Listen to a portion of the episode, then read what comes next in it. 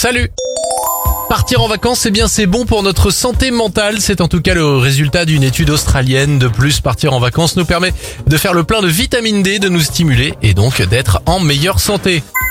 Direction le Japon maintenant, des scientifiques de l'université de Tokyo ont réussi à mettre au point une technologie transformant les déchets alimentaires en ciment. Il serait quatre fois plus résistant que le béton ordinaire. Enfin, très bonne nouvelle, le bonus écologique de 6000 euros pour l'achat d'une voiture électrique est prolongé.